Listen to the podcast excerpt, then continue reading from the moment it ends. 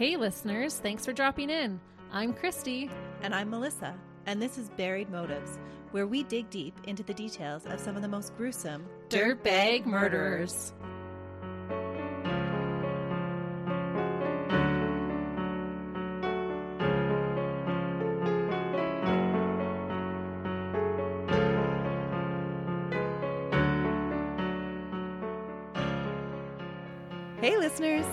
Welcome back to Buried Motives. We're glad you're joining us for another week, or if it's your first time, thanks for checking us out. For sure. We love new listeners and we really appreciate our longtime ones as well. You know, the worst thing about summer is that it goes by so fast. It absolutely does. We are in August already. How did this happen? I have no idea. I have not accomplished half the things that I wanted to do. Me neither. I think I need to start scheduling in some fun for the second half of summer because before we know it, it's gone. And not all of us live in a sunshine state where you get sunshine all the time. No, some of us live in places where we get like four or five months of nice weather. If we're lucky. Yeah. But our Canadian summer this year has been an especially nice one. We only get a few months each year of nice weather, so I chose today's case because it involves one of Canada's favorite summer pastimes. This is something that most of the people in mine and Melissa's families enjoy doing and have even done together. Any guesses?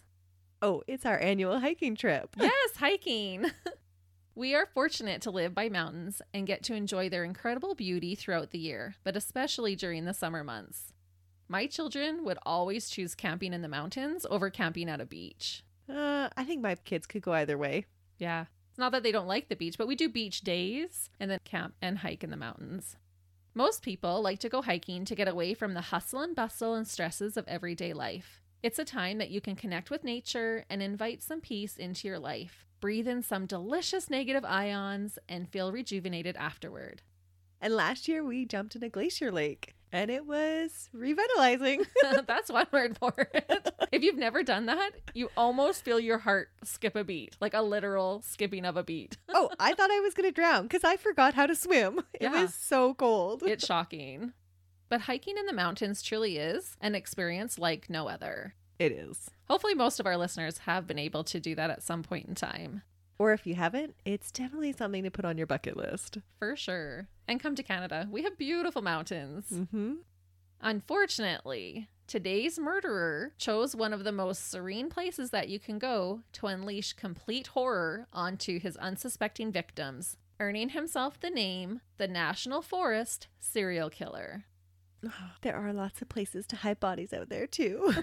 I know. I told one of my kids that I was going to do this case, and they're like, no, don't ruin hiking for everybody. But sorry. when Christy and I go for a walk in the woods, we're like, and that would be a good spot, and that would be a good spot. And heaven forbid we see a garbage bag out in the woods because we're certain there's a body in there. That's it true. Mhm. One of the unusual things about this killer is that he was in his early 60s when he was arrested for his brutal crimes. Most serial killers start in their 20s, and so he is suspected of murdering many more people than he actually is charged with, which is a terrifying thought. They even have specific victims who they think he is responsible for. So he only confesses to the ones that they can link him to. Right, he only gets charged for four, Oh, okay. but they believe he is responsible for many more. And he just wouldn't cop to them afterwards, Right. which is unusual for a serial killer, isn't it? Well, as you'll find, he only cops to the ones when it's going to benefit him. Oh, hmm he's a conniving dirtbag. Yep, selfish to the core. Oh, Gary Michael Hilton was born on November 26, 1946, in Atlanta, Georgia, to a woman named Cleo Reynolds. She would later go by the last names Hilton and DeBage. Cleo was born on June 6, 1925, so she was 21 years old when Gary was born. And I know I probably said DeBage wrong. It's a name from Argentina, and I just couldn't find the right pronunciation for it. Almost everywhere I looked, I had a hard time finding information about Gary's childhood. That was until I found a compilation of video, written, and audio documents concerning Gary's case. jackpot. Totally. I have that actually in here.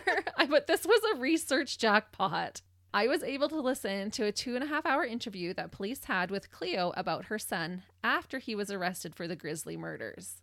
The interview took place on February 1st, 2008, inside her home. Her brother was with her for the majority of the interview. She has since passed away but was 82 years old at the time of the interview. There are reports that Gary and his mom Cleo had a strained relationship, but it was a unique experience to hear her talk about her son. I think we sometimes forget that these monsters who we talk about were once someone's little boy or girl. So, a lot of my information about his childhood is from his own mother to the best of her recollection. They had been estranged for the decade prior to Gary's arrest because of an incident when Cleo would not pay Gary's bail. So, the information she gave was really more about his life growing up, not the time of the murders. And if he can't get it firsthand from the murderer, then who better than to give you his history than his own mother? Yeah, it was really interesting, and I hadn't found this information anywhere else.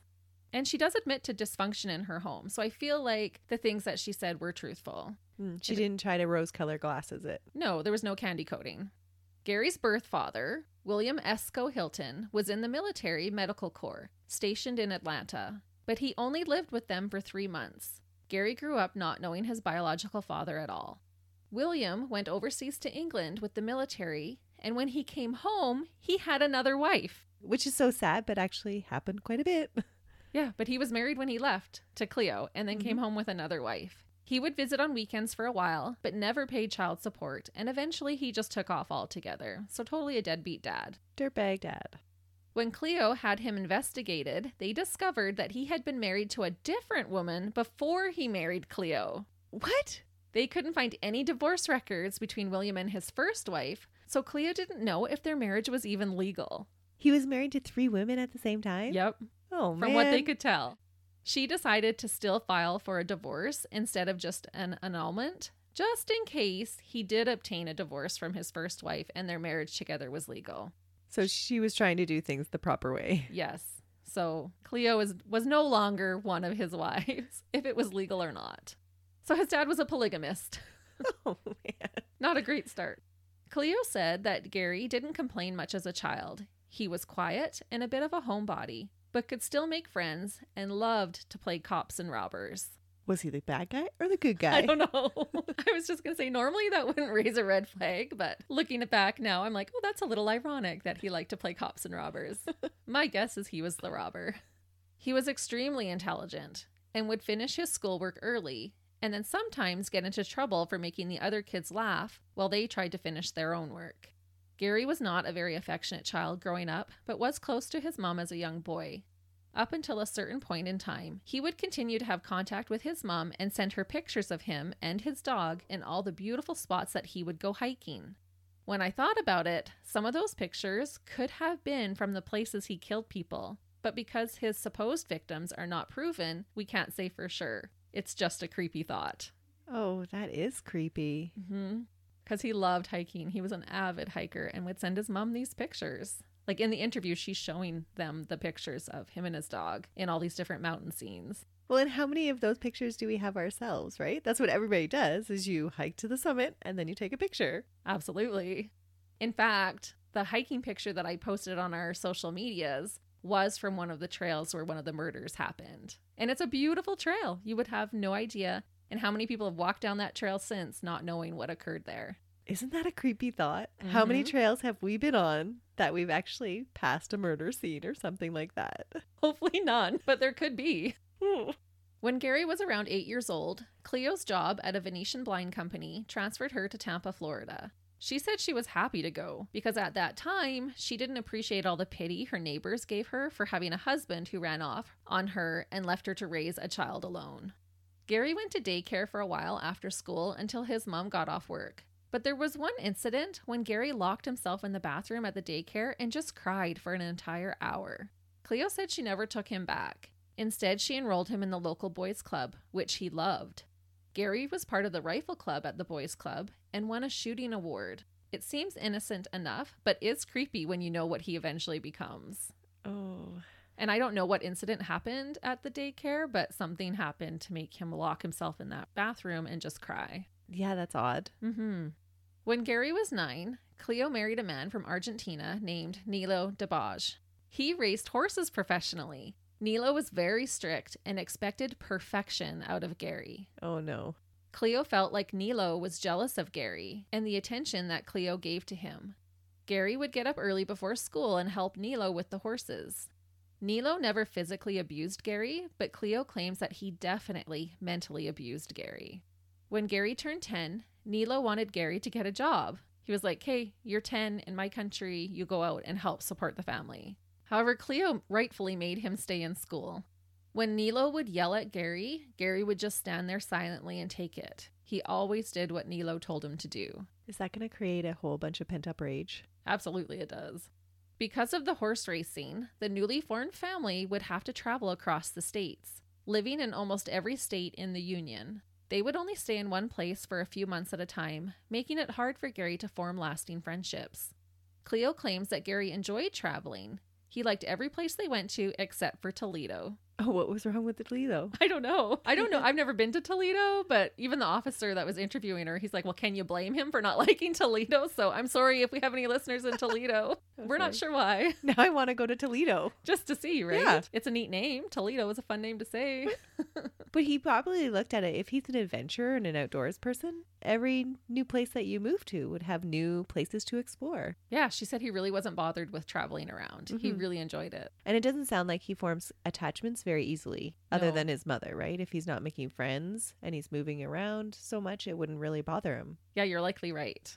Despite switching schools each time that they moved, Gary excelled in school. One school even wanted to move him up three grades. Three grades? Yeah. Later, I read that he actually was of genius IQ. So very intelligent. What is it with all the geniuses that turn out to be murderers? I know, it's such a waste. Such a waste of their potential. Mm-hmm. Cleo declined him moving up the three grades because she was worried that the next school he went to might move him back down to the grade he was supposed to be in, and it would just cause confusion. The family finally stopped moving around when Gary was in grade six. They settled in Hialeah, Florida, not too far from Miami. Gary wasn't able to play many school sports because of an injury to his right hand. When he was nine, he fell out of a tree and broke it quite badly. He was left handed, so he could still do things okay, but it made sports challenging for him. Hmm. As a child, Gary sustained a pretty horrific injury. In one of their new apartments, there was a bed bolted to the floor. The last renters had some type of sickness, so Cleo didn't want any of them to sleep on that bed.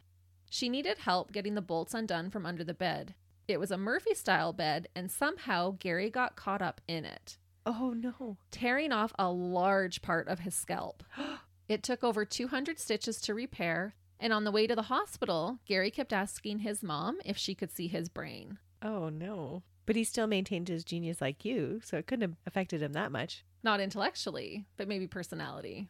When Gary would have been around 11 or 12, he witnessed his mom having a miscarriage. Nilo was at the horse track, so Gary had to call the doctor to have him send an ambulance. He was left home alone when the ambulance took his mom away. Cleo said he was scared to death. He remained an only child and never went on to have any children of his own. Oh, that would be horrific. hmm It was pretty scary for him. All the blood, and then all of a sudden your mom just disappears and you're left there alone. You don't know what's happening. Yeah. Oh. It's not cell phone days where you could text, What's happening, mom? Are you okay? No, and everybody else would have rushed to the hospital. Nobody else would have came to get him to tell him what was going on. Yeah, no, Nilo would have gone to the hospital and he had nobody else around because they moved around. He didn't have lots of friends or family close by, You can see how that would be traumatizing. for sure. So there's just these few incidents of things that happened in his childhood. As Gary got older, him and Nilo would increasingly butt heads about everything. The fighting between them caused Cleo to leave her husband a total of seven times. Oh, so it wasn't just like Gary was being a turd. No, Nilo was being mentally abusive. Yeah. He expected such perfection out of Gary and wanted control over him that it would have caused problems in their marriage. But she kept going back. Hmm Nilo would talk her into coming back. He'd say, okay, I'll go to counseling, but then he would only go to one session and then just go back to his old ways. Again, he never hit either of them, but he would scream and break things, or he would often whack a belt on the wall or door frame right in front of them, wherever they were standing. Just to be totally intimidating. Yep. And intimidation is still abuse. Yep. Mm-hmm. The threat of violence can have the same effect. Yeah, for sure.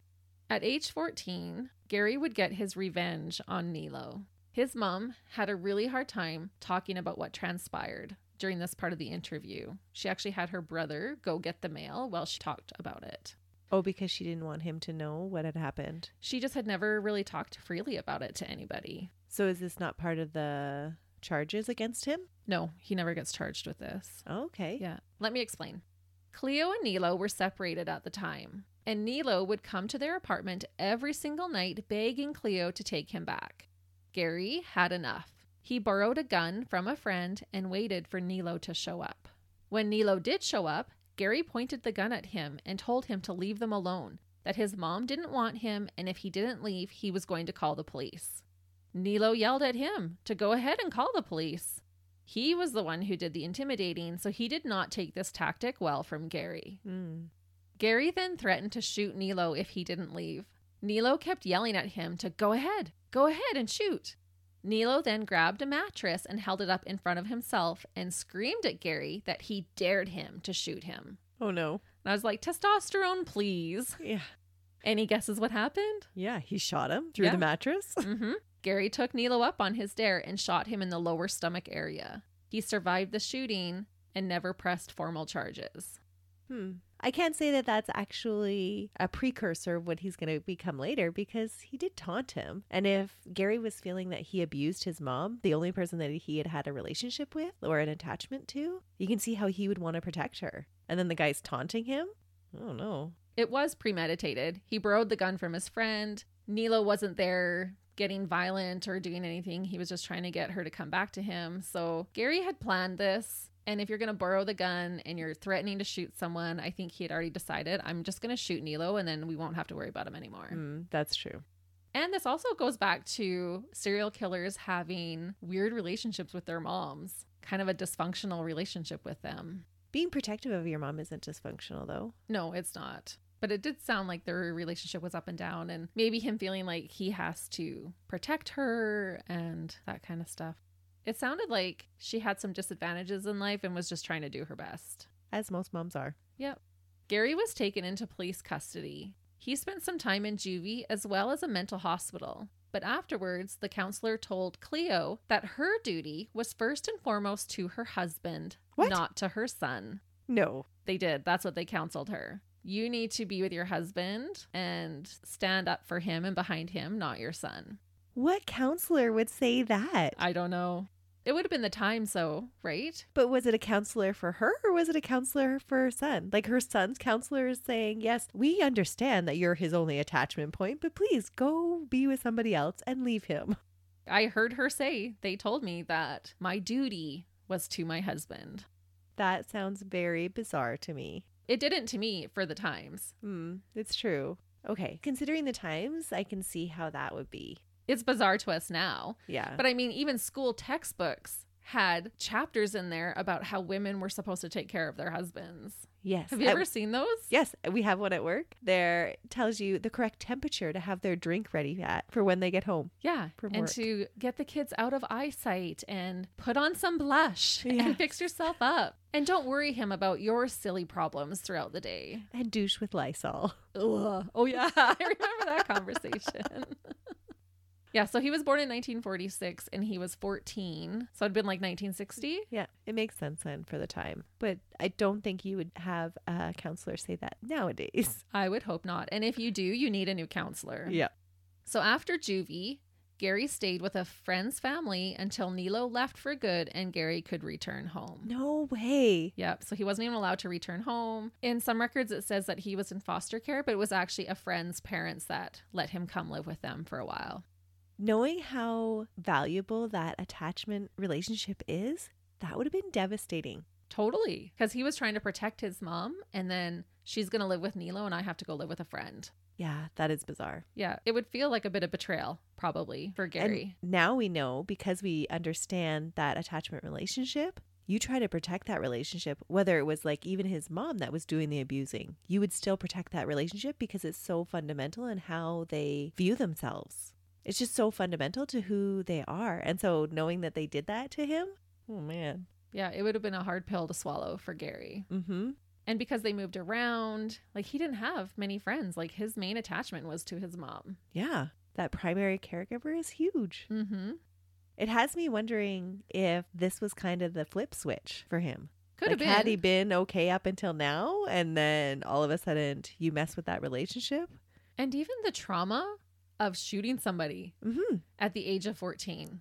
There would have been blood, commotion, police, ambulance. Yeah, it would have been a traumatic experience. There's a whole lot going on with this little boy Mm-hmm. at 14. This is at 14, yes. Doesn't justify what he becomes later on, but for this 14 year old, there's a lot going on for him. For sure. While living in his friend's house, Gary learned to play the drums and developed a passion for it.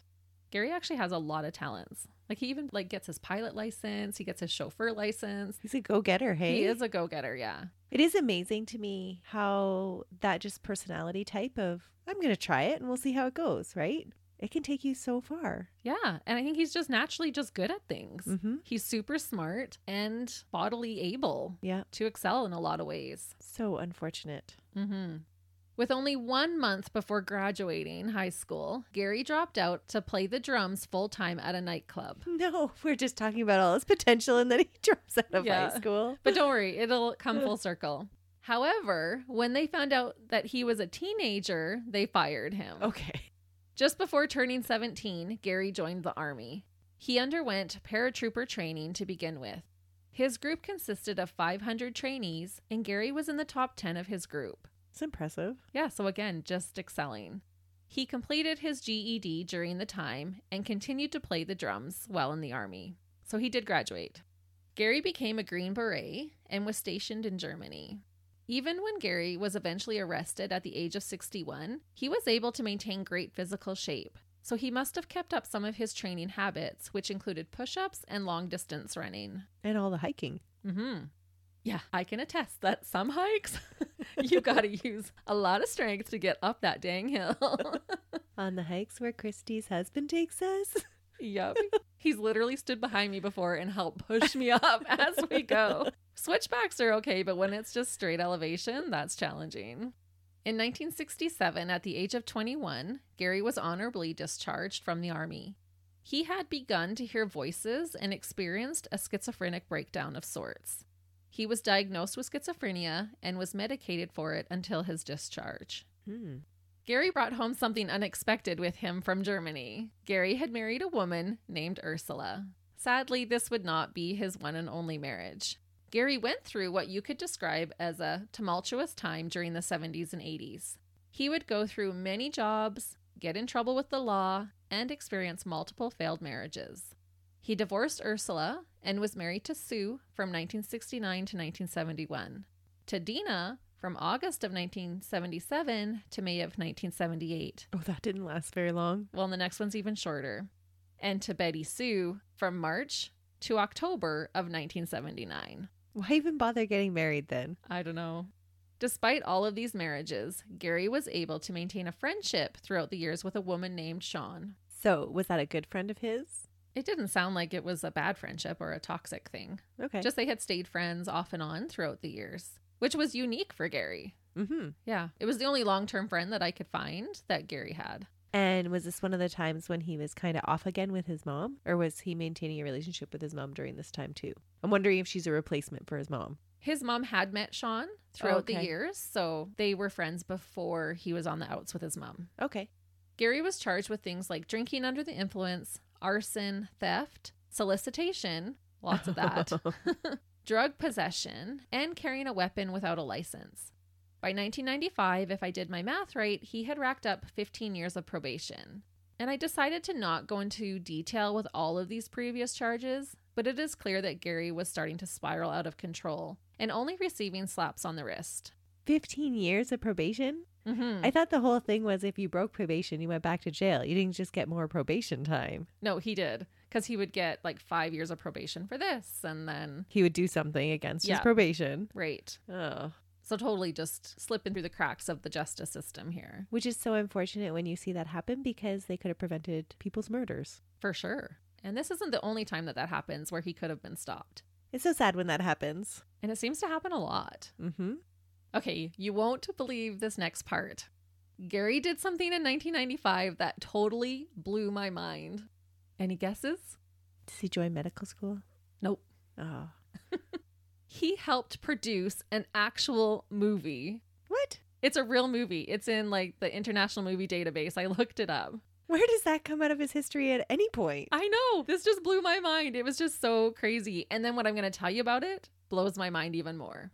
The movie is called Deadly Run. Oh no. and Gary is credited for coming up with the concept of the movie.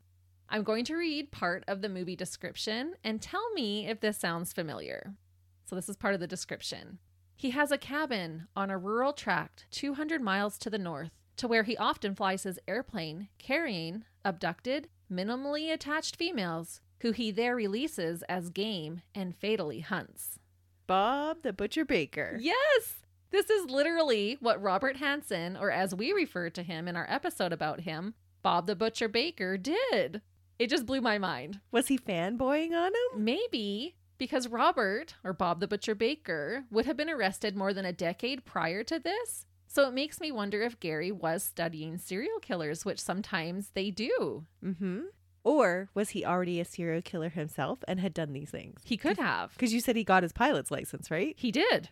Oh, Yeah. At the Yeah. time that he was in the army, he got his pilot's license. So he could have done this as well. crazy. hmm I know. It blew my mind. I was like, what? Nancy Brophy taught us you write what you know. That's true. And that's even creepier if he had already started killing and then helped them write this movie. Look, guys, I know how to make it more realistic. Right. What if we did this and this? Yeah.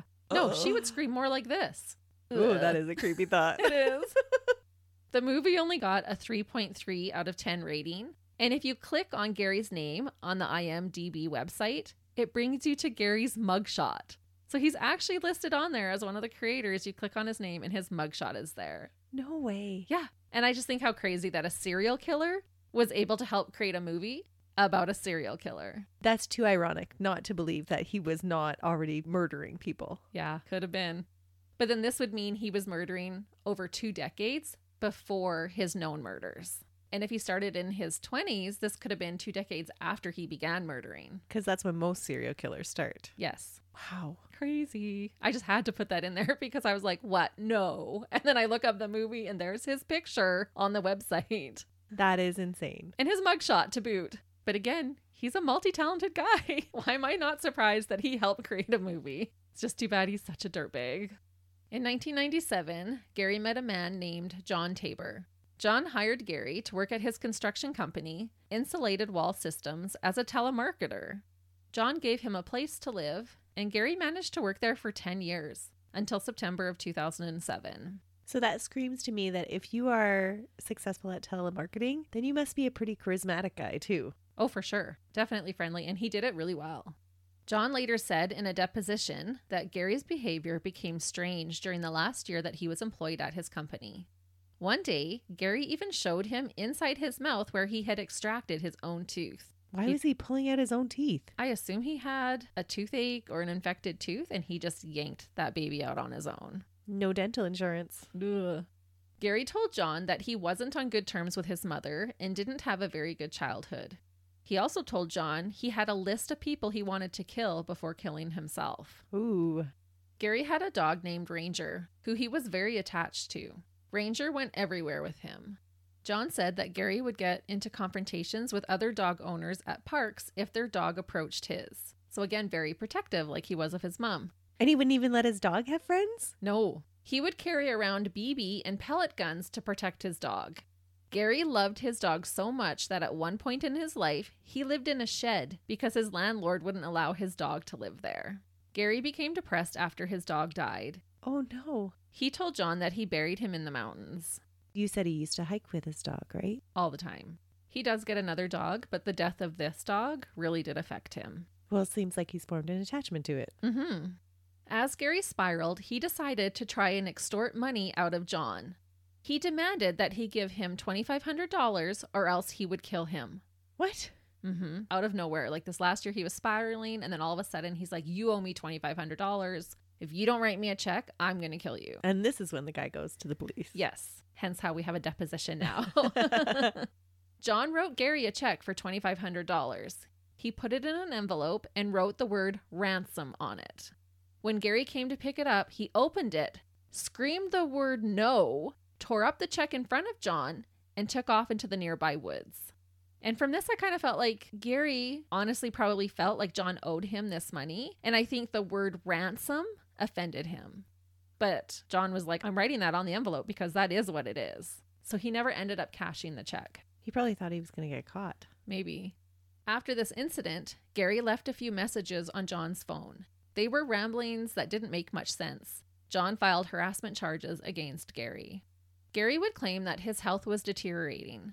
He said he was taking Ritalin for ADD and claimed to have muscular dystrophy, although I couldn't find any medical records to back this up, and he was in above average physical shape when he was arrested. And he would later say that he had multiple sclerosis and blame some of his behavior on taking Ritalin. Hmm. Those are a lot of ailments that would not make hiking enjoyable. No. So that's where I'm not sure that he actually has those, but Yeah. he claims that he does. John's wife, Jana, was also part of the deposition and said that Gary had been good at his job. He could communicate well on the phone. He was high energy, but spent his time as a loner. It was just Gary and his dog. After the fallout with his boss, Gary took to hiking in the forests, a favorite pastime of his, with his dog Dandy in his 2001 white Dodge Astro van. And yes, that is your typical kidnapper van. I was just gonna say that. I knew you would. so picture in your mind, listeners, that white kidnapper van. That's what this looks like. So typical. Be original, Gary. At least get a different color. Yeah. Don't use white. There was some reports that it was green, but in the evidence photos, it's white. Okay. I mentioned at the beginning of the case that Gary is suspected of murdering many other people than the four he is eventually charged with, but because he was never officially charged with those murders, I'm going to start with the ones that we know he murdered for certain. Just keep in mind that this is most likely not his first killings. So we're going to get into it now. Okay. Gary traveled to multiple states to commit his murders. On October 21st, 2007, Gary was at the Pisgah National Forest in North Carolina. 80 year old John Bryant was with his 84 year old wife, Irene. No. Mm-hmm. They were avid hikers who lived in Horseshoe, North Carolina. They had decided that day to go on a hike. They lived extremely active lifestyles, and so their families did not worry about them jetting off to different trails for adventure. It was very common for them, which is like life goals 80 and 84 years old. Mm-hmm. It sounds so sweet. It really is. I hope when I'm 80, I'm still hiking with my husband. Yeah. The couple parked their maroon colored Ford Escape at the trailhead on Yellow Gap Road near Route 276, excited to start their hike, having no idea the evil that awaited them just a few steps ahead. The Bryants never made it back to their vehicle. Due to their active lifestyle, it took two weeks for their family to report them missing. It wasn't unusual to not hear from them for a few days, as they were often off doing their own thing. The Henderson County Sheriff's Office started to search for the Bryants. Volunteers joined in to help officers and cadaver dogs to locate the couple. Helicopters were also used in the search. They don't know if they just got lost, did they get confused? Mhm. They don't know that it's foul play. Police discovered that Irene had placed a 911 call at 4 o'clock p.m. on the day they went missing. Unfortunately, because cell signals can be poor in forest areas, the call was dropped and never went through. No. And I thought, how terrifying for her. She was trying to call for help and she didn't get a signal strong enough. Could you imagine how much hope you would feel like I got a chance to dial 911 and the call starts to go through and then it gets dropped? Yeah, Oh. which that totally happens in the forest areas. Mm-hmm. So terrifying. Weeks after they went missing, on November 10th, 2007, the body of Irene Bryant was discovered by the search party on the Barnett Branch Trail, not too far from where their vehicle was parked. Her body had been covered in leaves. She was positively ID'd three days after being found. She had been bludgeoned to death with a blunt object. Police now knew they were dealing with a homicide and not some type of accident. And so being so close to their vehicle, I wonder, was he waiting in the parking lot waiting for them to leave? Yeah, he was close to the parking lot waiting Mm-hmm. to find a victim. He's lying in wait, waiting Yep. for people to show up. Yeah, like a predator waiting for his prey. Because Irene was found in a national forest, the FBI was called to perform an investigation. They offered a $10,000 reward for any information that could lead to the arrest of the killer. Authorities discovered that the Bryant's bank card had been used at an ATM at 7:35 p.m. the same night they went missing in Ducktown, Tennessee, to withdraw $300. The ATM was around 120 kilometers, it's like 75 miles, from where they found Irene. When they looked at the surveillance footage of that ATM, they discovered that the person who had used their bank card was an older white male wearing a yellow rain jacket. The hood of the jacket was blocking the man's face. The police didn't know it yet, but this dirtbag in the video was Gary Hilton. Gary would later admit that robbing people was one of the many motivating factors for why he killed. He would attack people, steal their bank cards, get their PIN numbers from them, take out whatever money he could, and then kill them. In the case of the Bryants, Gary killed Irene almost immediately and then kidnapped her husband John to use their bank card. After stealing their money, he killed John and carried on his way. John Bryant was still considered missing until he was found months later, on February 3, 2008. A hunter in the Nantahala National Forest discovered a skull and called the police. Police found a spine and pelvis just over 18 meters or 20 yards away. Ugh.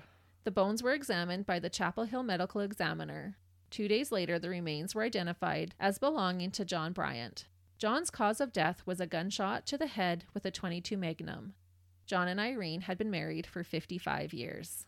It's such a sad way to end together. And that would have been so terrifying for John to watch his wife get bludgeoned to death.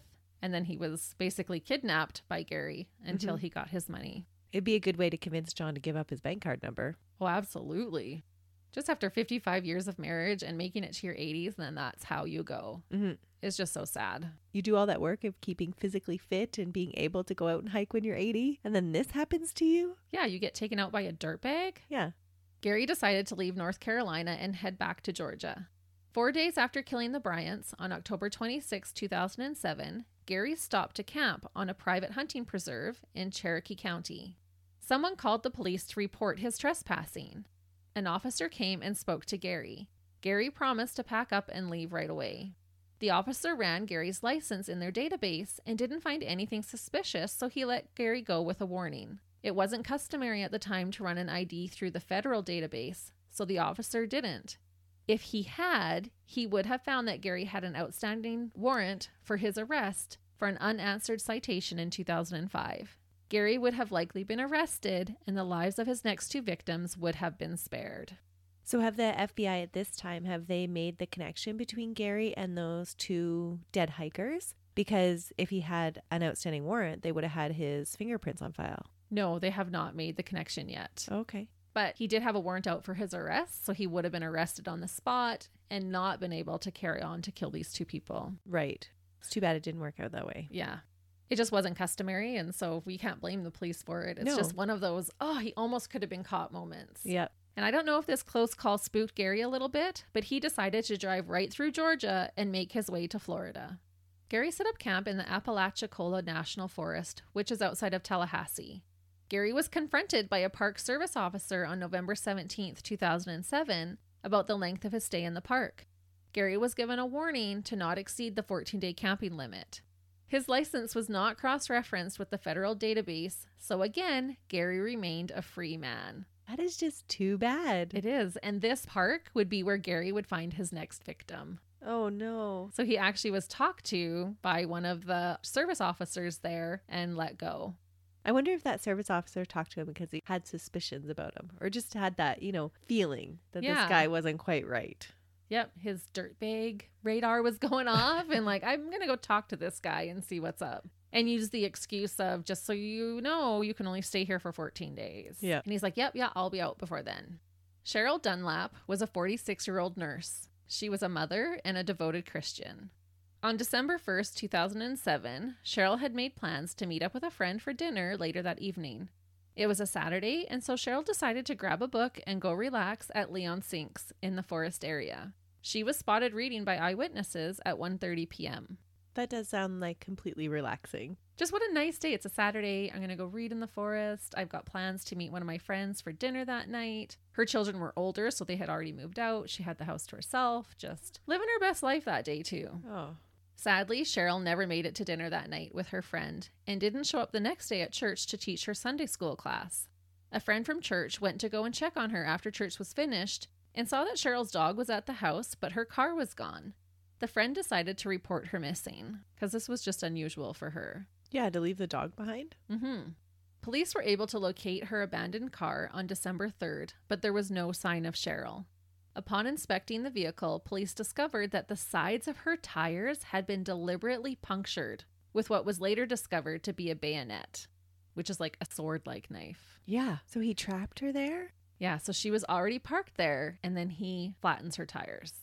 Her purse was in the car, but no money was left inside of it. And honestly, this is every woman's nightmare to be in a secluded area and have some creep spy on you and then slash your tires so you can't get away. And I assume he likely offered to help her and she came face to face with a serial killer. Yeah, that's not even like, oh, coming up to your car and be like, oh crap, I got a flat tire. It would be very obvious that somebody had done it deliberately. So the terror would go up immediately. For sure. And it didn't say how many, it just said her tires. So I'm assuming probably all four were slashed. More than one. Yeah. Because I don't think I would panic if I came back and I had a flat tire, right? Oh, I ran over a nail, I did something. But more than one tire? That would be freaky. And you're a single woman, you're by yourself. You just wanted to read in the forest and enjoy your day. But can you not just feel the terror that she would have felt as she like looks around, like trying to figure out what's happening? Yeah. And then in enters Gary on the scene. Out of nowhere. No, Mhm. you would have been totally suspicious of anybody approaching you. Oh, yeah. Your stomach would drop like gut instinct as soon as he came out of the woods. Yeah. I can't even imagine the terror. So a giant search party was formed to try and find Cheryl. As part of the investigation, police looked into Cheryl's banking activity. They discovered that a slim man in a terrifying white mask had withdrawn money from her bank account at ATMs in Tallahassee on December 2nd, 3rd, and 4th, the three days following her disappearance. A total of $700 was taken from her account. Gary had made five attempts in total. He got money three of the times, and her card was declined twice for exceeding the daily limit on the other attempts. Oh, man. So that's why he kept going for the multiple days. Yep. Are they at different locations so they can kind of track where he's heading? These ones were all in Tallahassee. Oh, okay. He was in the same area. So he's not even feeling overly concerned about getting caught if he's staying in the same area, Yeah, that would definitely be an indication that he's not feeling panicked. which again would lead you to believe that this is not his first murder. And he's keeping Cheryl alive during this time till he gets all the money that he can out of her bank account. Dirtbag. He probably promised them after we get enough money, I'm going to let you go. 100%. I believe he does. Oh. And that white mask that he wears is so terrifying. Is it like the scream mask? It kind of reminds me of like the Michael Myers mask in Halloween. Oh, that one is terrifying. It really is. Super creepy. Just over two weeks after Cheryl went missing, on December 15th, her body was found by a hunter. One account said that buzzards flying above alerted him of her remains. Ugh. When the hunter got closer, he saw that it was the body of a human woman. Her body had been covered with brush from the forest. She had large wounds on her torso and legs, and Gary had removed both of her hands and head from her body. What? Mm-hmm. For identification? Yeah. The medical examiner used DNA testing using tissue from her thigh to identify the body as Cheryl Dunlap's. The cause of death was undetermined, but noted as a violent one. The examiner was able to determine that her hands and head were removed post mortem. He also noted that she had a large pre mortem bruise on the middle to lower back that was not consistent with a fall, so likely sustained at the hands of Gary. Mm-hmm. Her body was said to have been in the forest for 7 to 15 days. Her death was estimated to have occurred anywhere between December 5th to 8th. Again, Gary had kidnapped Cheryl, forced her to give him her PIN number to her bank card, kept her alive for days while he stole money from her, and then viciously murdered and mutilated her body. And we find out later that Gary is a rapist as well, and so we don't know if he had raped Cheryl or not. That's a disturbing thought. Approximately a month after her murder, on January 9th, 2008, two hands and a head were found about 11 kilometers or 7 miles from where Cheryl's body was found. They were found badly damaged in a fire pit at the Joe Thomas campground. The burn damage was too great to recover DNA evidence, but the head and hands were believed to be Cheryl's. I don't want to say hopefully, but at the same time, that means that nobody else is missing their head and their hands. Oh, hopefully they were hers Mhm. and it doesn't belong to somebody else because we already know hers were removed. Mm-hmm. And with it being in such close proximity, I think he just took it with him, went to another campground, and then burned them. Multiple locals reported seeing a strange looking homeless man hanging around with his dog and driving an Astro van. Some of them had even spoken to him. One woman reported talking to Gary on December 18th. He told this woman that she looked like Cheryl and that it was, quote, too bad about that girl getting murdered. So he liked to engage other people to talk about his murders. Well, he had in this instance. Mm. And that has happened other times in cases that we've talked about. And it's just so to me, it almost feels like a slap in the face, like that they're getting off talking about this murder to somebody else. And for him to say to her, like, oh, you look like that girl that got murdered. I wonder if he was considering maybe she'll be my next victim. Maybe. And the rate at which he's killing people leads me to believe that, again, these are not his first murders. Mm-mm. There's no really cooling down time in between. No, I think he's well seasoned at this point. Mm-hmm. Gary knew he needed to get out of Florida, and so he headed back to Georgia. The state of Georgia would be where he kills his final victim. Gary later spoke about this murder to get a plea deal, so we have more details about what happened concerning her heinous death From his perspective. from his perspective. Mhm. Yes. So I am just going to put a little warning that this one is much more detailed and brutal in nature, especially coming from the mouth of a cold blooded killer. I don't doubt that any of these things that he said actually occurred. And it doesn't seem like he's going after the sensationalism of it, that he's telling all of his details about all of his murders to everybody. No, not at all. Mhm. He's only telling to get this plea deal, which we'll talk about after. Gary made his way to Blood Mountain. Oh. I know, why is it got to be called Blood Mountain? He arrived at the Herbert Reece Trail a couple of days before he chose his victim. He slept in his vehicle, but had to be discreet about it since there was no camping allowed in the parking lot. Gary admitted to seeing his next victim on January 1st, 2008, on the hiking trail at the intersection of the Herbert Reece Trail and the AT, which is the Appalachian Trail. His unsuspecting prey was the beautiful and vibrant 24 year old Meredith Hope Emerson. She was an avid hiker and often went on hikes alone with her dog.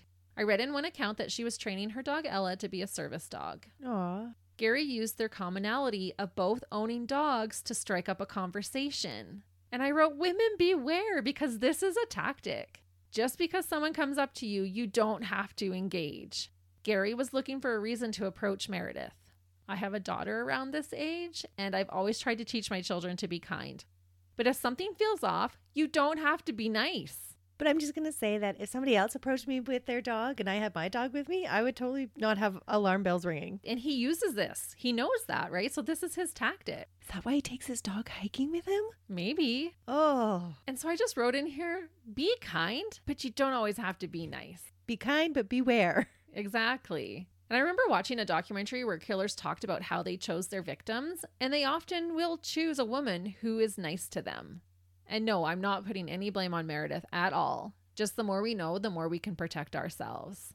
And I've said this before this example that if the elevator door opens and there's a man standing there and you feel uncomfortable, or anybody's standing there and you feel uncomfortable, you're allowed to skip it and take the next one. You don't have to worry about hurting that man's or that person's feelings. If it's a false alarm and they're a stand up person, they won't be offended. Only the dirtbags will be. Mm-hmm. So just listen to your gut. And we can't say how she was feeling. She might not have been worried at all about Nope. it.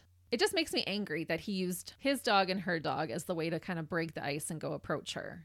Meredith had stopped to eat some trail mix and give her dog some water.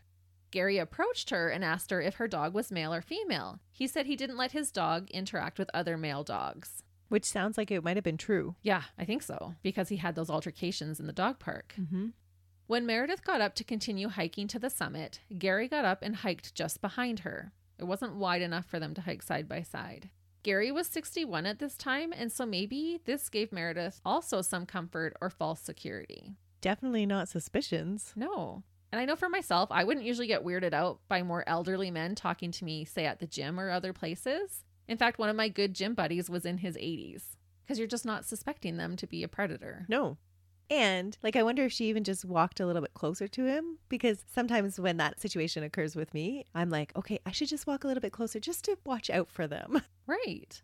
Gary said he had a hard time keeping up with her because of his illnesses, so he fell back and she continued on. The popular trail was busy, and eyewitnesses later described the situation as seeing an older man following a younger girl up the mountain. And I think, why didn't anyone say anything or hike with her? Well, I'm sure it didn't appear like she needed any help or that somebody needed to hike with her. That's true. Yeah, I can see that. Because these dirtbags are like wolves in sheep clothing. He doesn't look like the boogeyman, No. right? He looks like just this 61 year old man out with his dog going for a hike. Gary mentioned that he saw that Meredith only had a fanny pack. He knew she was not equipped to be on the mountain for an extended period of time. He then bragged about how he was one of the only people who were always fully prepared. His pack weighed 20 pounds. His murder kit. Yeah.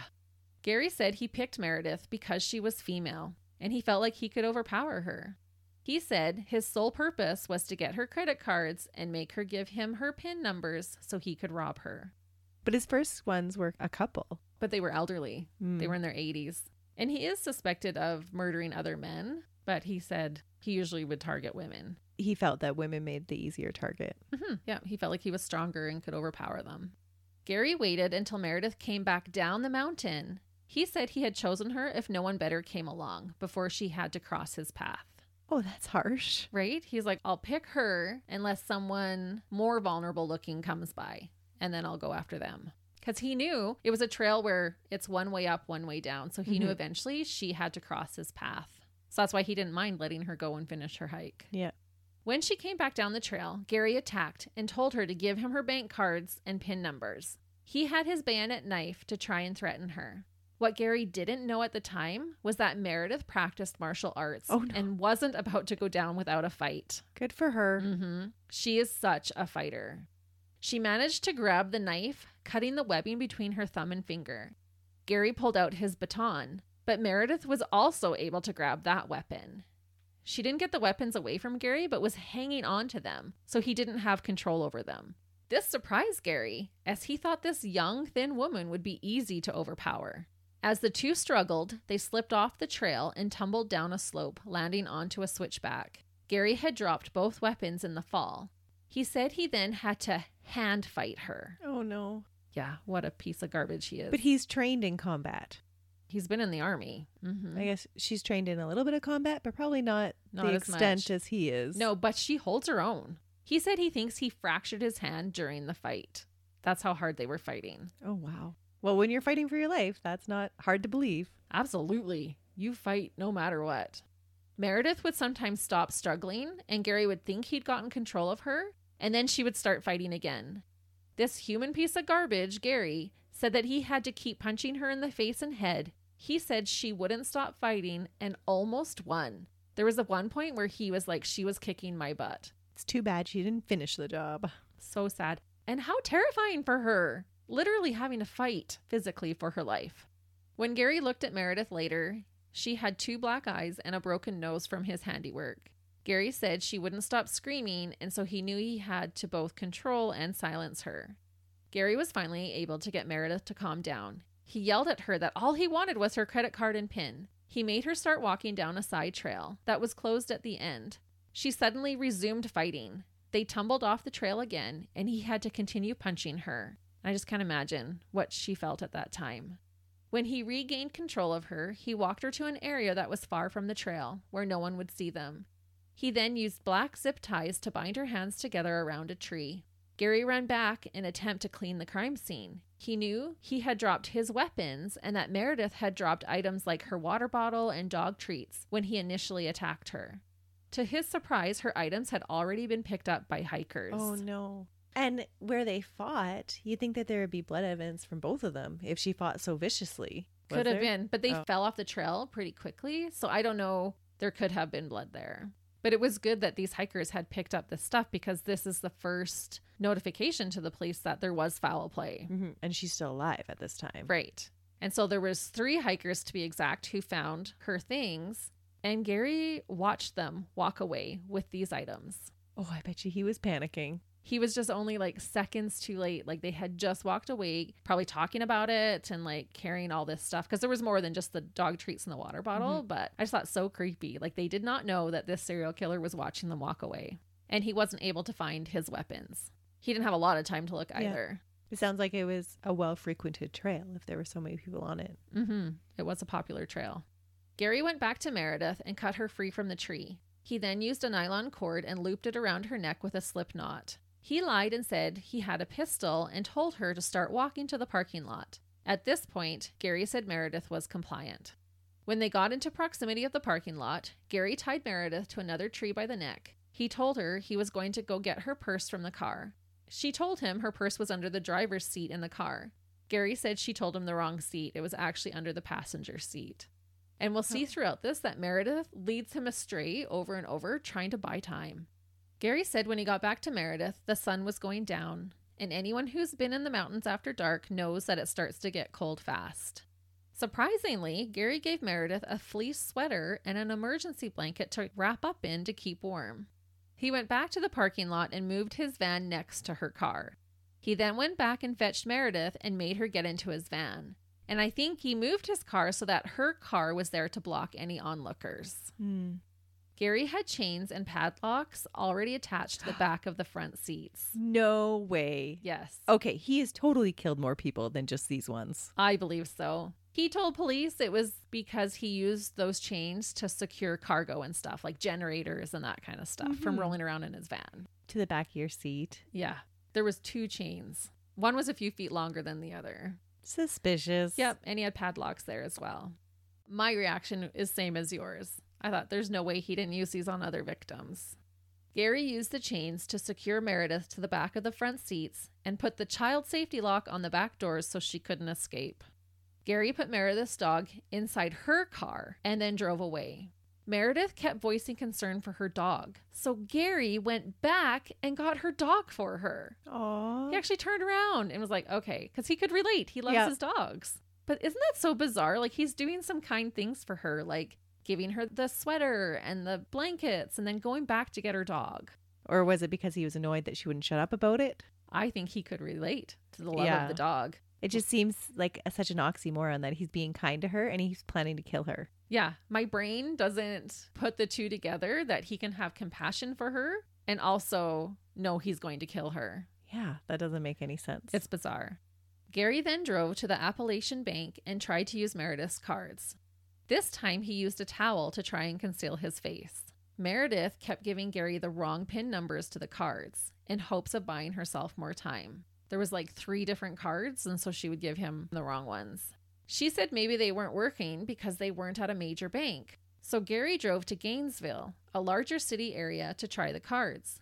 He parked a little over 90 meters or 100 yards away from the bank, and again, the cards wouldn't work. But Meredith kept convincing him to try again.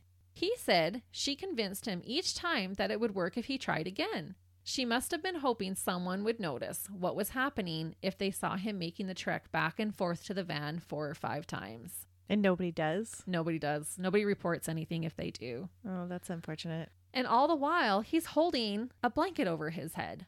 Like while he's traveling back and forth? Yeah, because he doesn't want to be seen on camera. So in the other stop, he had a towel, and now Mhm. he has a blanket over his head. How did nobody pick this up? I don't know. And he's walking 90 meters, 100 yards back and forth to the van because he didn't want to park right by the ATM, and nobody noticed. Hmm. And she got him to do this so many times. And I was thinking she was so smart. She did everything right because by doing that, she was hoping someone might intervene. I'm assuming. hmm He said, quote, She ran me back. I'd come, I'd go like an idiot. And yeah, you are an idiot. Must have made him furious. Yeah.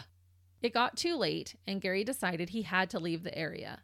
Meredith had a headache, and so he gave her aspirin and checked to make sure she was all right otherwise. Like What? he was asking her all these signs of a concussion. This is bizarre. I know. Here, let me doctor you up before I murder you. Yeah. So, was he planning on killing her at this point? Did he pick up other people and let them go after they gave him their money? No. Oh. And he does talk about it later. He has no intention of letting her go. Hmm. Gary drove away and it started to snow.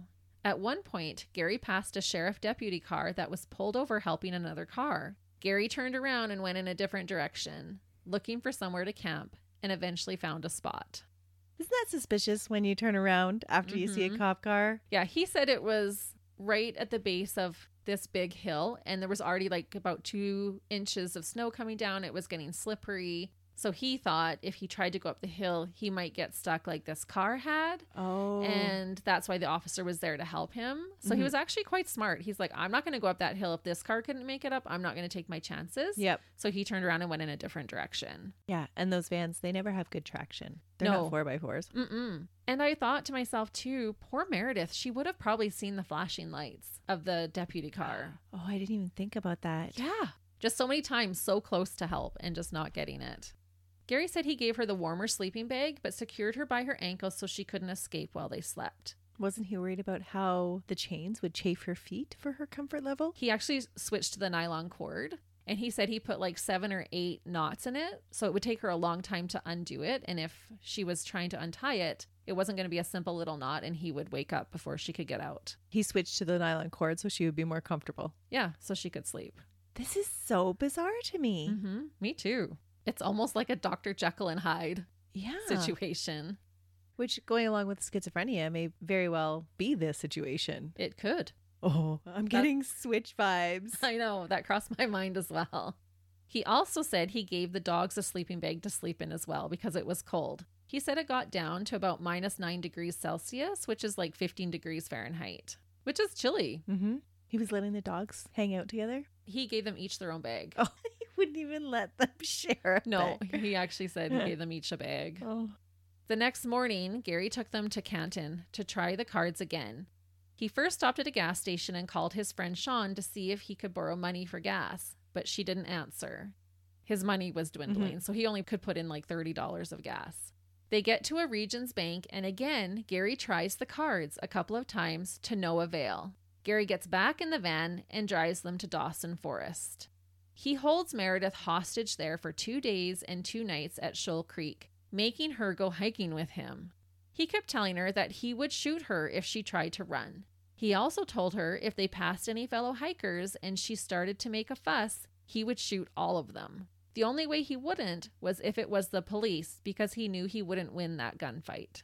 Meredith didn't know it, but the only gun Gary had on his possession was a BB gun. Because of the cold weather, they did not pass anyone during their hikes. And sometime during this time of camping out, Gary called his old boss, who he had tried to extort, and asked for his job back. what? Mm-hmm. And why even go hiking? You've got a hostage. Why go hiking? Why risk it? Why not I just dunno. hold out in the van? He might have been panicking a little bit. He tried all these attempts with the bank cards and couldn't get them to work. And so maybe he's like, I need a couple of days to regroup and figure out what I'm doing. And hiking was a meditative thing for him. Oh, for sure. Definitely would have been a therapeutic thing for him. He did that a lot. Yeah. Gary later, unfortunately, admitted to raping Meredith the first night that they camped. He said it only happened the once, but I don't know if we believe him. That's sad. He wouldn't admit to like the word rape, but he's like, we had sexual intercourse, but she didn't want to. So the officer's like, so you raped her? Well, no, she just didn't want to. He's like, yeah, that's rape. So he couldn't bring himself to like use that word. Which again is very interesting. Like in that dichotomy of like, I don't want to hurt her, so I'm going to provide care for her, but knowing that you're going to kill her. Yeah.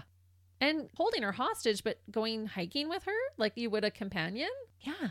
And so you said originally that he had a psych eval done when he was a child, when he was in juvie, and it never showed anything at all. Not that I could find. I couldn't find any records of his time in that juvie. Hmm.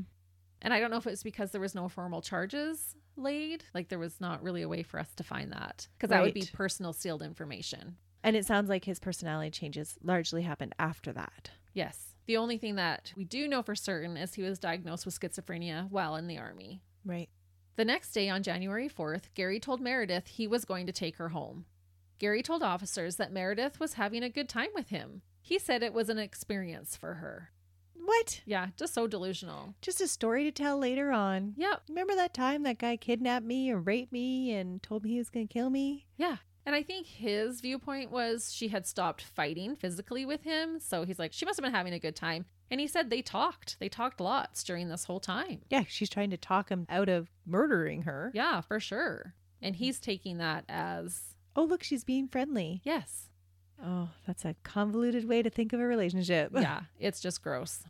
To make her believe his lie, he started gathering her things and putting them in a bag for her. No, why would he do this? Yeah, he's like packing up her stuff. She was like, Can you make sure my cell phone's in there? And he's like, Yep, and puts her phone in the bag with all of her stuff. This guy is bizarre. Yeah. At this point, too, she was wearing mostly his clothes because his clothes were warmer. Yeah, because she wasn't prepared and he Right. was. Yeah. So all her stuff is going back in this bag. Because his hand was still injured, he had Meredith help pack up the camping stuff. When they noticed a large truck illegally taking water out of Shoal Creek. He's not going to be upset about somebody else doing something illegal? No, it's not that he gets upset about that, but he has them then throw everything quickly into the van. He said if police came to investigate the truck, he didn't want to get noticed. So he sees this guy breaking the law by taking all this water out of the creek, and he's like, We need to get out of here now. So they quickly just throw everything in the truck, all disheveled. Shows Mhm. his intelligence. Yeah. He drives the ways up and finds the spot where he would kill her. He told her to get out of the van so he could arrange the stuff that they just threw haphazardly into the back of the van. He sets an air mattress on the ground, far away from the van for her to sit on. He chains her to the tree and gives her two sleeping bags to keep warm. He said he was staggering at this point because of his multiple sclerosis, so he went back to the van and made himself some coffee and had a snack, leaving her on the air mattress. He went back towards Meredith, and she told him she was afraid he wasn't coming back, so he joked about her being happy to see him. He handed her a book to read and then went behind her to pretend to unlock the chain she was secured with. Knowing she believed he was going to unchain her and take her home, Gary struck her in the head with an iron jack handle. She hollered out no and begged him to let her go. She put her arms up to defend herself, but Gary just kept striking her with the iron bar until she was dead. So did he like pretending that she was his friend? I think so. And he didn't want her to see it coming. And even his method of killing changes every single time. Yeah, just however he can. And he does say that she fell unconscious, but he kept beating her until he knew that she was gone. Hmm. So a bit of overkill, even. But you'd think if he was planning on killing somebody that he would have taken another gun. He did have his bayonet to begin with with her, and he Right, had his yes. baton. Those got lost in the fight. Right. He then proceeded to undress her. Her clothes were blood soaked, and he was worried about the evidence they might have on them. Plus, most of what she was wearing were his clothing. He then poured bleach over her body to try and destroy any remaining evidence. He just wanted to make sure he got all the fibers off. Yeah. Next, he used a cheap kitchen serrated knife to remove her head. What? Mm-hmm. Gary later said that looking back on what he did, it didn't seem real. Gary placed her head in a white trash bag and collected all the items that were laying around and placed them in his van, leaving her body behind. He drove a half mile or so to discard her head and her bloody clothing. He took her head and placed it by a log and covered it in debris. He said he took it out of the bag so the elements would get to it. So he wanted it to decompose faster. Yes. Gary then went back to the gas station to try and call Sean for money. He was down to only $18. He hadn't gotten any money from Meredith like he had hoped. Because she was too clever for him. hmm He also let her dog go free at the gas station. He later said he couldn't bring himself to hurt the dog and knew it would be taken care of if he left it at the station. The dog later wandered into a grocery store. She was microchipped, and so it was discovered that the dog was Meredith's. It's just bizarre. It is. He can't bring himself to hurt a dog, but he's going to do this to another human. But he forms attachments to dogs. Mm-hmm. We have such conflicting information about him. Well, it makes me wonder what type of schizophrenia he had. Yeah, I couldn't find any information on that, Hmm. but it would be interesting to know because a lot of serial killers start off injuring animals. They've got no problem hurting an animal. Yep. This next part is pretty wild. While at the gas station, a civilian spotted Gary throwing things in the dumpster and vacuuming out his van. Police had been looking for Gary because of all the eyewitness calls of seeing Gary around the area and with a young woman. This man at the Chevron gas station recognized Gary from his picture from the news and called 911. You can listen to this 911 call on YouTube, and it gave me goosebumps because you can just feel all of the emotion coming through in what this man is saying. He describes exactly what Gary looks like and gives them a play by play of what he was doing. The man said that he knew for sure that it was the person of interest in a missing woman's case. He pled for the cops to hurry. He's like, Hurry up, he's almost done. You got to get here. Yeah. And he even offered to take Gary down. Because of this call, police were able to arrive on the scene right before Gary was about to pour a bottle of bleach in the back of the van to destroy evidence. So who knows how long Gary would have kept on killing if this man hadn't acted and called 911. But he just said he knew in his gut. He knew it was Gary. Good job for being observant. Yeah. Gary was arrested for kidnapping at first based on the evidence that they had so far, which was her belongings on the trail and eyewitnesses, and he was sent to county jail. Police did not have a body yet. A massive search ensued, but to no avail. They couldn't find her body. Police were able to obtain bloody evidence that Gary threw into dumpsters and charged him with murder. In a plea deal, Gary agreed to take authorities to where he had left Meredith's body in exchange for taking the death penalty off the table. Hmm. And that's how you get such good information about it. Yep. The account that I relayed to you of her murder, Gary gave to the police en route to the crime scenes. It was a little unnerving to read him telling officers about the cruel things he was doing, pause to tell them directions, and then continue as if he was just telling them a story about his weekend. Yeah, that would sound so disturbing. It really was. Early into the interview, Gary said about Meredith, quote, I'm going to tell you right now, there was never any plan to let her go. I knew if I let her go, I would be identified. I knew that she couldn't, couldn't be let go. I knew she was doomed. So why be so kind to her? I know. I mean, it's good he was kind to her Yes. and not torturing her the whole time, but it is so unusual. At the very end of the interview, one of the officers asks Gary if it was hard at all to take Meredith's life. He responded, quote, It was like an, an out of body experience. It was surreal. Of course, it's surrealistic. Removing a head is just unreal. And you know, you look back on it and you say, that wasn't even real. I don't know what it was. I was just in uh you might say an altered state. I I just don't know. It was hard. It was hard. It was hard. I you got to remember we had a spent several good days together actually.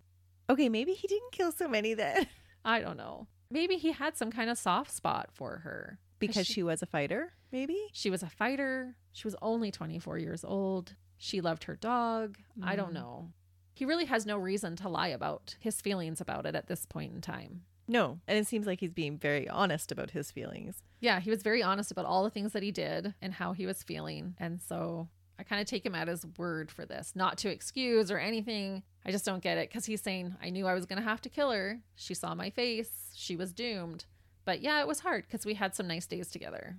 On April 8th, 2008, Gary pled guilty to the murder of Meredith Emerson and on February 15th, 2010, was sentenced to life imprisonment with the possibility of parole after 30 years in a federal prison in Atlanta. So at this time, they don't have any idea about anybody else. The other stuff is kind of becoming in the works now. Okay. It's kind of all happening together, but this is the first trial. However, this is not the end of the justice that Gary had coming. Because Gary had murdered in three different states, he would have to stand trial three separate times, once in each state. And prior to all of the trials actually starting, law enforcement officials from all three states Georgia, North Carolina, and Florida met to compare cases, which I Hmm. thought was really great. Yeah. In September of 2009, camping supplies were found in Florida that belonged to Gary, which were able to be used in Cheryl Dunlap's trial. Against his pleadings, Gary was sent to Florida to stand trial.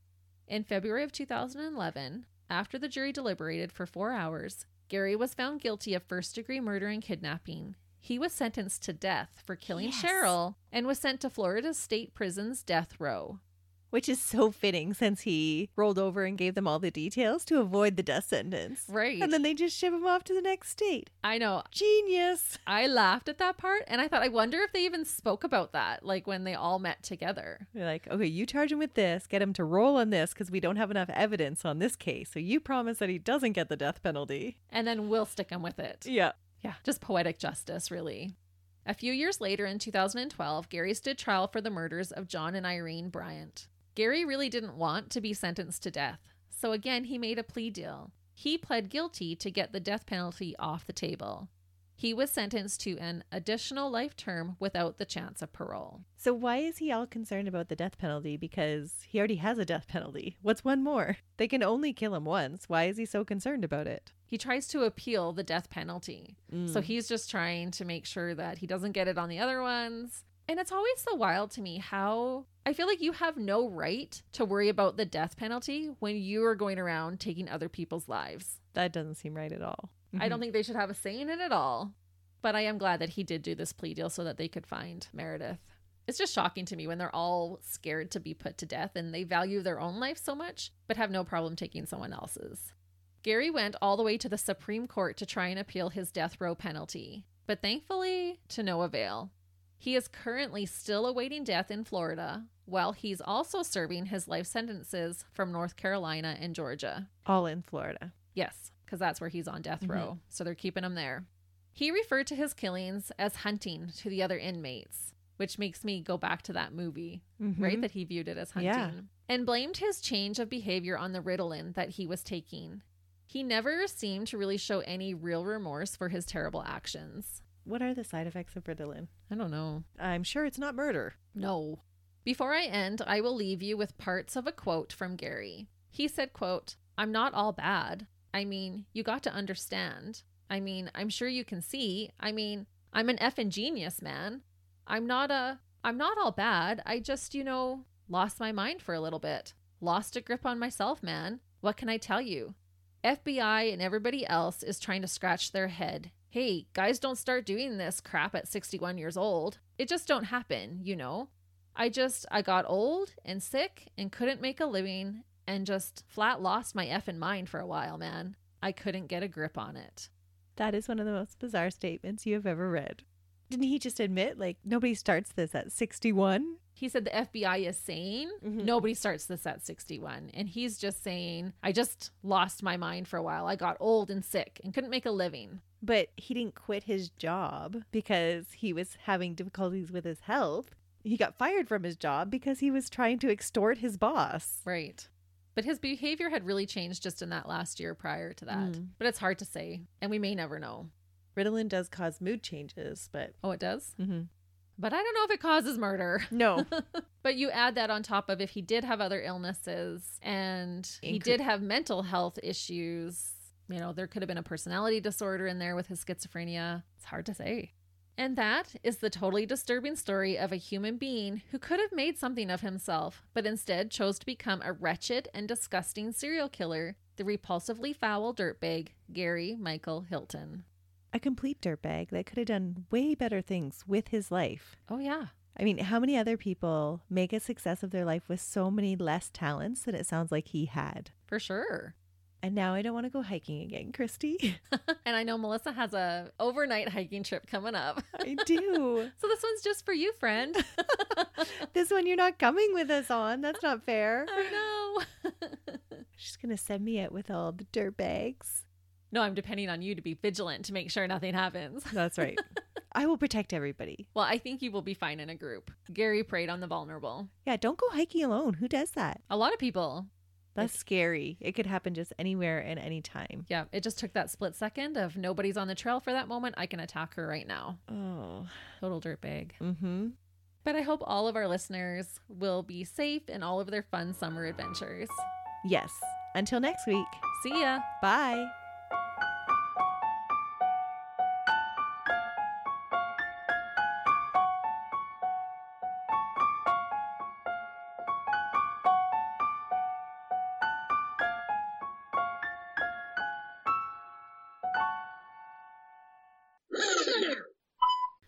Testing, testing. I hope I'm awake enough to do this today. In one of their new apartments, there was a floor.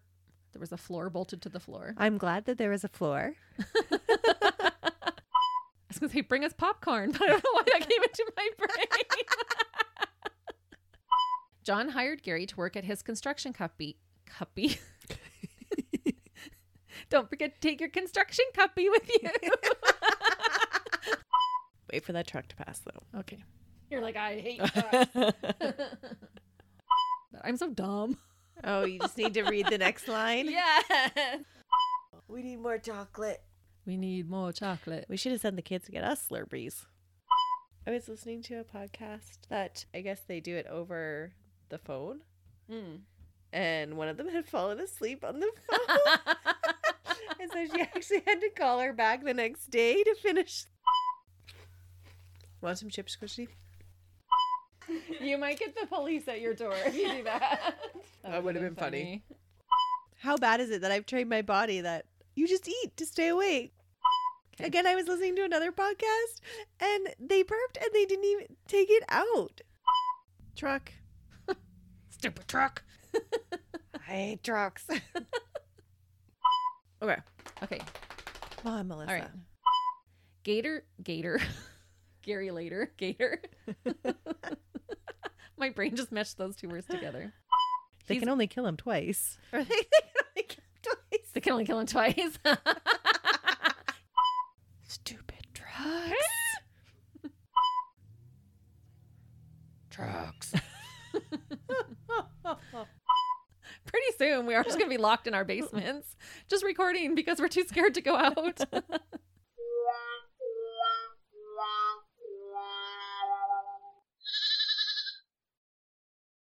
Hey, we're live, pal, and we'd love for you to come check out our podcast, Tales from the Estate. Each week, we talk about our top five favorite somethings. My beautiful wife, Caitlin, likes to share all sorts of random facts. Yeah? Did you know that cows have accents? We did now. But we also review all sorts of snacks and other great things. And so if you love everything random, I think you'd enjoy Tales from the Estate. So come check us out. Yeah. Okay, thanks. Bye.